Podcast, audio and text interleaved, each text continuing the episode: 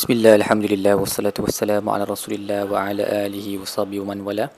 InsyaAllah dalam episod kali ini kita akan membincangkan tadabbur bagi muka surat 273 Surah An-Nahl ayat 65 sehingga ayat 72 Jadi muka surat ini sambung lagi menceritakan nikmat-nikmat yang Allah telah kurniakan kepada manusia. Allah berkata dialah yang menurunkan langit uh, menurunkan air daripada langit yang dengannya bumi dihidupkan semula selepas ia telah kontang dan mati inna fi zalika la ayatan liqaumi yasma'un. Di dalam perkara itu ada tanda-tanda bagi mereka yang mendengar. Dan kemudian Allah menyebut tentang um, haiwan ternakan. Wa inna lakum fil an'ami la'ibrah di dalam haiwan ternakan itu ada ibrah bagi kamu. Nusqikum mimma fi butunihi min bainin farsin wa damin laban khalisan sa'igan lisyaribin kami memberi kamu minum daripada daripada perutnya uh, di antara najis dan darah susu yang sihat dan uh, sedap bagi mereka yang meminumnya.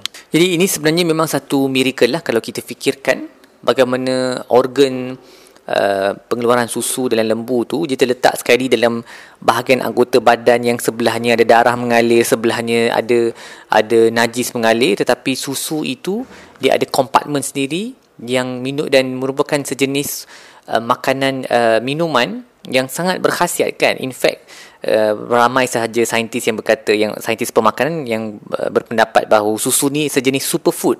Sebab dia mengandungi semua nutrien-nutrien keperluan yang kalau kita tak makan pun dan katakan kita terpaksa minum susu untuk satu jangka tempoh yang panjang kita boleh survive kerana dia sangat uh, sihat. So ini ini nikmat daripada Allah ni. Tak ada kilang dalam dunia ni yang kita boleh letak darah dan kita boleh of course tak, tak mustahil lah in the first place kita letak darah kan tapi kita boleh letak semua nutrien-nutrien ni di dalam satu tempat untuk menghasilkan susu yang se, se, um, khasiat dia sama dengan lembu.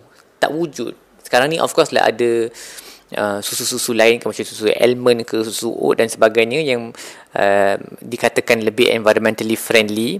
Um, ada perbahasan di situlah. Tetapi susu-susu yang plant based ni dia tak dia tak sama khasiat dengan susu daripada haiwan al-an'am kan. Jadi ini satu satu nikmat yang kita kena sangat bersyukur lah sebab kita tak boleh nak hasilkan this kind of excellent miraculous drink eh, dengan usaha manusia. Dia, dia 100% nikmat Allah. Dan kemudian Allah menyebut daripada wa min samarat daripada uh, buah-buahan kurma dan anggur kamu mengambilnya sebagai sakaran warizqan hasanan So ayat ni sangat menarik kerana dia ada perbincangan yang panjang tentang perkataan sakaran tu. Dalam Al-Quran, perkataan sakaran dan dia punya permutation dia dan uh, perkataan-perkataan yang lebih kurang sama bentuk dengan dia uh, daripada sin, kaf dengan ra, dia uh, dalam Quran dia banyak merujuk kepada uh, keadaan di mana mata kita jadi macam kabur ataupun mabuk uh, kita, otak minda kita jadi mabuk so contohnya uh, antara ayat awal yang diturunkan dalam pengharaman alkohol adalah uh, la taqrabus salata wa antum sukara. Janganlah kamu dekati salat dalam keadaan kamu mabuk. Daripada perkataan sin kafra ni. Uh, jadi Uh, para ulama ada ada uh, dua pendapat lah uh, tentang perkataan sakaran ni. Um, yang pertama dia memang merujuk kepada khamr iaitu uh, alkohol tetapi disebut dalam ayat ni sebagai satu bentuk nikmat. Kerana yang pertama surah ni adalah surah makkiyah. Surah yang diturunkan di Makkah yang alkohol belum haram lagi. Yang kedua dah dah ada indikasi dalam ayat ni walaupun alkohol belum haram dah ada indikasi dalam ayat ni bahawa nanti alkohol akan diharamkan. Kerana Allah sebut tatakhizuna minhu sakaran wa rizqan hasanan. Kamu mendapatkan daripada buah-buahan anggur dan kurma ini sakaran iaitu khamr uh, arak dan juga rizqan hasanan dan juga rezeki yang baik. Maksudnya sakaran tu tak termasuk dalam rezeki yang baik tu. Sakaran tu dia, dia lain. Tapi Allah sebut sebagai nikmat uh, ataupun sebagai sesuatu yang bermanfaat. Korang kerana orang musyrikun pada ketika itu yang menjadi audiens utama uh, ayat ini mereka memang um, ber, ber, berkira bahawa apa sakar ni sesuatu yang bermanfaat lah. Dan mungkin ada sedikit manfaat uh, manfaat kesihatannya contohnya bila terlalu sejuk boleh minum untuk panaskan badan dan sebagainya. Tapi kita tahu bahawa mudarat dia jauh lagi banyak daripada manfaatnya. Jadi uh, walaupun ayat ni menyebut tentang perkara-perkara yang memberi manfaat kepada manusia tapi konteksnya adalah kerana ia surah makiyah di mana alkohol tak diharamkan. Tetapi tetap tetap Allah bagi indikasi bahawa nanti dia akan jadi haram. Sebab dia tak termasuk dalam golongan rizqan hasanan tu. Allah sebut rizqan hasanan tu rezeki yang baik separate daripada sakaran ni dan menunjukkan bahawa dia satu benda yang dalam pandangan kamu yang kamu minum sekarang ni sebagai satu benda yang manfaat. Tapi sebenarnya dia tak ada manfaat dan nanti dia akan diharamkan lah. Maksudnya dari perspektif manusia dia ada manfaat. Tapi dari perspektif syariah dia uh, tak bermanfaat sangat dan nanti memang terus akan diharamkan. Uh, walaupun di situ ada sebahagian ulama yang berkata ayat ni merujuk kepada sejenis uh, nabi sejenis minuman juga yang ulama ber, uh, khilaf lah dia punya pandangannya sama ada dia uh, dia haram ataupun tidak. So contohnya dalam uh, dalam uh, tafsir Ar-Razi disebut pandangan Imam Abu Hanifah uh, dalam mazhab dalam mazhab Hanafi bahawa nabis ni dia tak haram uh, kerana ayat ni. Uh, nabis ni adalah sejenis minuman yang mana jus daripada uh, kurma ataupun anggur tu dipanaskan sehingga tinggal sepertiga sahaja jadi jadi sangat pekat dan um, kiranya dan jadi sangat strong very strong drink um, uh, dan dia boleh memabukkan. Tetapi uh, Abu Hanifah uh, Imam Mazhab Hanafi membenarkan untuk diminum selagi dia tak sampai kepada tahap um, tahap mabuk tu. Tapi di situ ada perbincangan lah dalam kalangan para, para ulama Uh, jadi dia antara dalil yang gunakan bahawa nabis tu adalah halal adalah ayat ni. Sebab ayat ni sebut tentang benda-benda yang bernikmat jadi uh, uh, argumennya adalah takkan kalau benda tu tak ada kalau kalau takkan benda tu kalau akan diharamkan sekali pun takkan Allah akan sebut sekali dengan perkara-perkara yang uh, nikmat dan bermanfaat kepada manusia. Jadi menunjukkan bahawa sakar ni ataupun nabis dalam ayat ni adalah perkara yang halal. Okey? Uh, tapi saya rasa uh, hujah yang pertama lagi menariklah iaitu pada pandangan musyrikun sakar ni adalah benda yang halal uh, benda yang bermanfaat. Jadi Allah sebut sekali kerana mereka minumnya dan menjadi minuman kegemaran mereka tetapi ada indikasi bahawa dia bukan rezeki yang hasan kerana dia terkeluar daripada sebutan Allah sebut selepas tu warizqan hasanan maksudnya macam jus-jus biasa tu semua boleh dianggap sebagai rizqan hasanan tapi sakar yang kamu buat tu yang arak tu dia tak tak hasanan. Walaupun pada pandangan kamu dia ada hasan dan dia ada indikasi bahawa nanti bila Islam tu dah um, menjadi agama di atas di dalam satu negara iaitu di Madinah nanti dia akan diharamkan.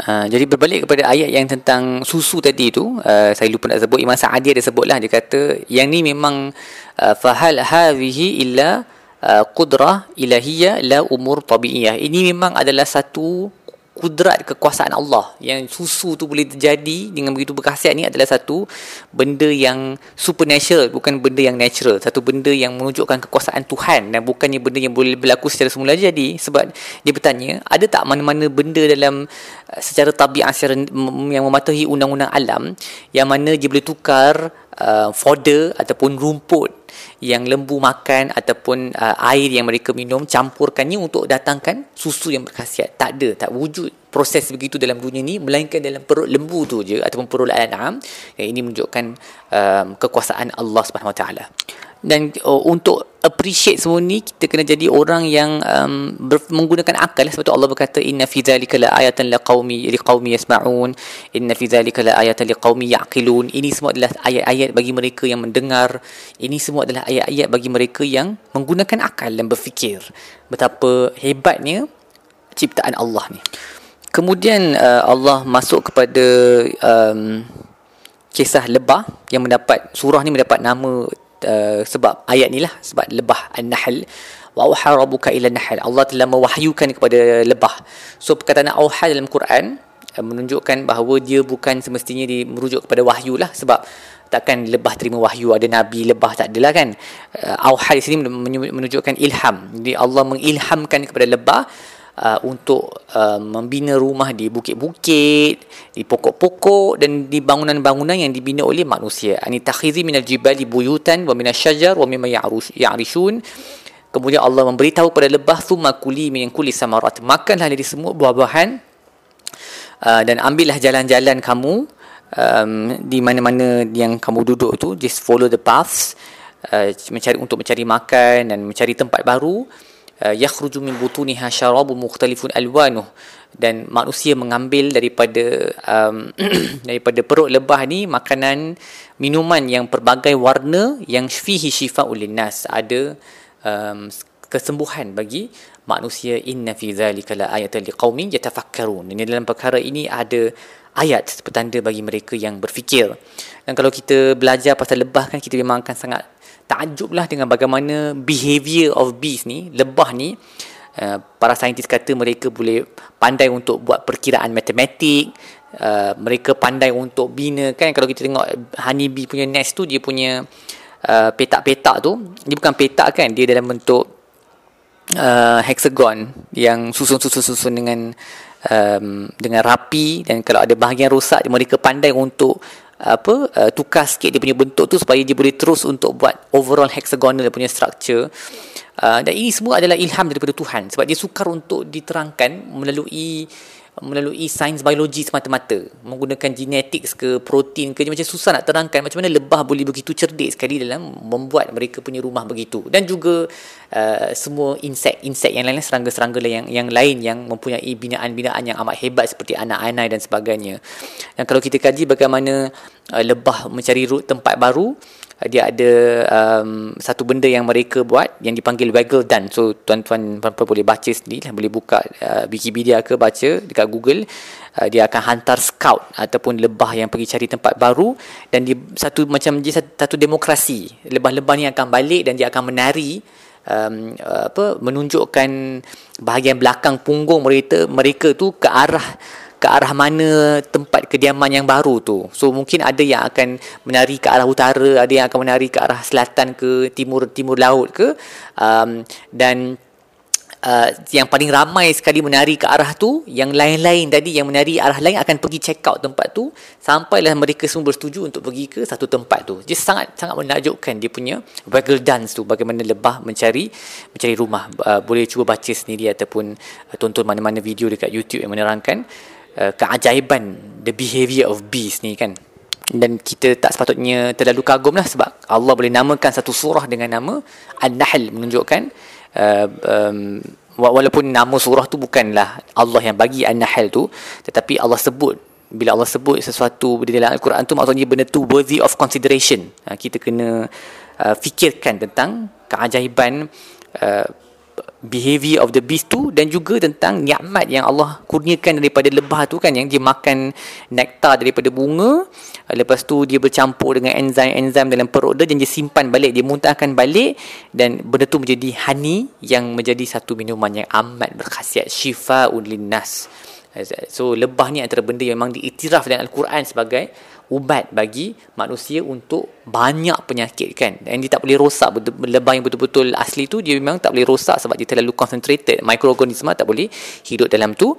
Dan dia disarankan untuk guna untuk hampir semua jenis penyakit kecuali untuk baby yang baru lahir lah sebab dia ada dia ada bacterial spores yang boleh hidup semula dalam dalam usus bayi. Jadi dia bahaya untuk bayi yang kecil. Tetapi untuk sekalian manusia yang lain dia adalah satu ubat yang sangat efektif dan menjadi satu benda yang sepatutnya kita syukuri lah uh, kerana kita, again kita tak mampu untuk buat benda macam ni. Dan apa madu yang berbeza dia ada khasiat yang berbeza kan? Uh, jadi ini adalah daripada nikmat Allah. Yang dia boleh ada satu hal apa insek serangga yang pergi ke pelbagai bunga kutip semua khasiat bunga tu letak dalam rumah dia lepas dia gabung dengan enzim-enzim dalam mulut dan perut dia dia muntahkan balik dan benda tu kita boleh ambil daripada satu tempat untuk minum. If not we have to go to all the flowers. Kalau tak kita kena pergi ke setiap bunga tu cari enzim yang dalam perut lebah tu buat sendiri susah. Tapi Allah dah jadikan kemudahan bagi manusia dan there's no other response other than saying Alhamdulillah. Kemudian Allah uh, mengingatkan kita tentang hakikat uh, umur yang tua ataupun nyanya Allah berkata Allah lah yang menjadikan kamu dan mematikan kamu. Wa minkum mayuradu ila ardhil umur. Ada yang dia kembalikan kepada ardhil umur umur yang yang lanjut. Likai la ya'lama ba'da ilmin syai'an. Sehingga dia tak tahu selepas dia tahu. Ha, ni penyakit nyanyok lah. Lepas dah tahu banyak benda Tiba-tiba bila dia usia lanjut Tak ingat dah apa-apa. Inna Allah alimun qadir. Kerana Allah tu maha mengetahui lagi Maha berkuasa Dan kemudian Allah memberi satu perumpamaan untuk kita fikirkan.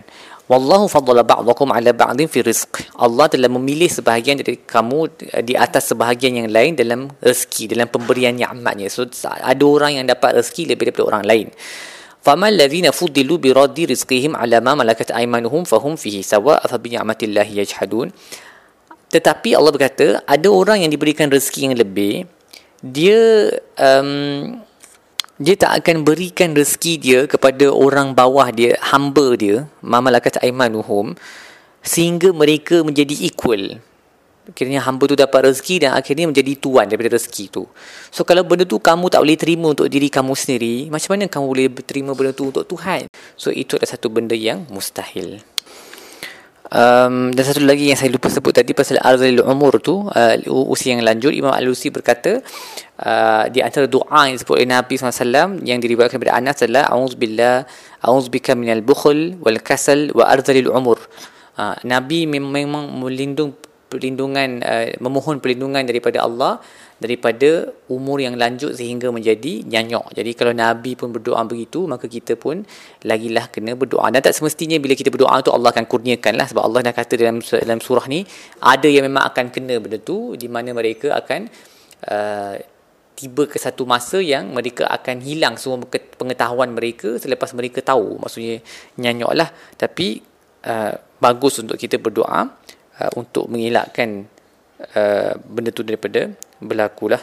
Baik, apa yang kita belajar dalam buku yang pertama, ingatlah untuk sentiasa jadi observant menggunakan akal terhadap nikmat-nikmat nikmat yang Allah kurniakan di sekeliling kita. Khususnya nikmat-nikmat disebut secara khas dalam Al-Quran macam susu ni. Fikirkan macam mana susu tu boleh terjadi dan kemudian bersyukurlah kepada Allah dengan menyebut Alhamdulillah.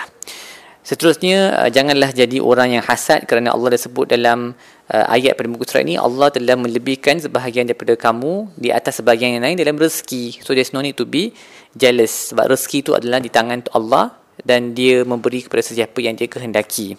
Dan uh, akhir sekali, berubahlah dengan menggunakan um, honey, dengan madu kerana Allah sendiri uh, mengiktiraf Uh, bahawa dia adalah satu syifa bagi manusia. Uh, of course bukan semua ubat kita boleh minum honey.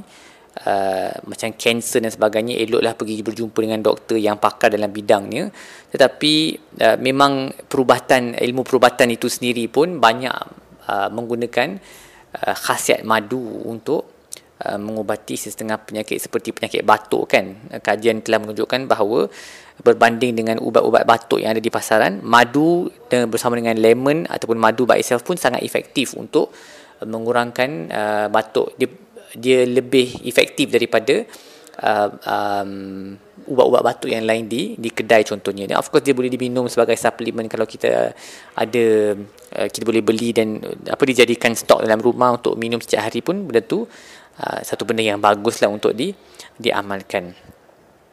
Baik setakat itu sahaja dapur kita bagi mustra ini insyaallah kita akan sambung episod-episod yang lain. Sallallahu alaihi wasallam Muhammad wa ala alihi wasallam. Walhamdulillah rabbil alamin.